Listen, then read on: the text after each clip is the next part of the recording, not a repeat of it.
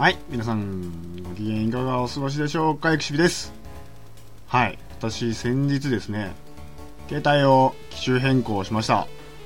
カシオの au のですね、WinW51CA っていうやつなんですけど、これ買ったらですね、Easy アプリにですね、聖剣伝説っていうロールプレインゲームが最初から入ってて、ラッキー儲けたと思ったんですよね。で、プレイしてたら、これは体験版ですので、これから先はお金払ってくださいみたいな、出て、ええー、みたいな。ケチだなと。まあ、ケチってわけじゃないんでしょうけどね。はい。で、まあ、525円落としきりアプリだったんで、まあ、ね、毎月ね、300円とか500円かかるやつだとあんまやんないと元取れないんですけど、まあ、一回こっきりだったらいいかなと思って、払いました。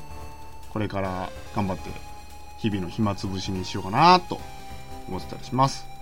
なんかね、ゲームの方も昔のイースとかね、そういうのを彷彿させるようなアクション系で、まあ、ちょっと携帯なんで辛いんですけど、まあ、それもちょっとファミコンっぽくって、まあ、画面もちょうどファミコンチックな感じなんで、まあ、その頃のゲームが好きな人には結構おすすめなんじゃないかなと思うんですけど、今ちょっとね、中ボスっぽいとこ行ったんですけど、攻撃が激しくて、親指死亡みたいな。かなりあの操作性がね、携帯だと辛いんですけど、まあ、しょうがないかなと。まあ、昔ファミコンやっててね、ぐりぐり十字キー押しすぎて、親指痛くなったりしたことあったんですけどね。それをちょっと思い出したり思い出さなかったりですね。というわけで、RPG つながりということで、今回ちょっと見つけてきたのが、ラサール石井のチャイルズクエスト。はい。これ名前聞いたことあるんですけど、私やったことないです。すいません。ぜひやったことある人でおすすめという方がいたら、えー、メールなり、手紙なり、電波なりで教えてください。そもそもね、なんでラサール石井なのかと聞きたいんですけど、確かに当時ね、さんまの名探偵とか、たけしの挑戦状とか、ありましたよ。でもね、さんまさん、たけしさん、ビッグじゃないですか。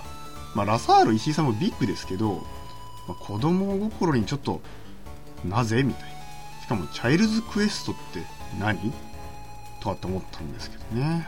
はい。まあ、こういう芸人というか、有名人、芸能人タイアップ系のソフトっていろいろありましたよね。最近もあるんですかね。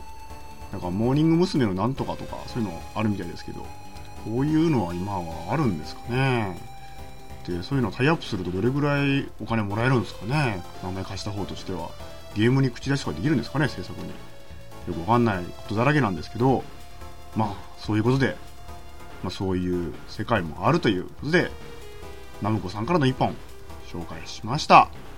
引き続き、リクエストお待ちしております。See you next ファミコンゲーム。ちょっと風邪気味で喉の痛い XP をお送りしました。またね、バイバーイ。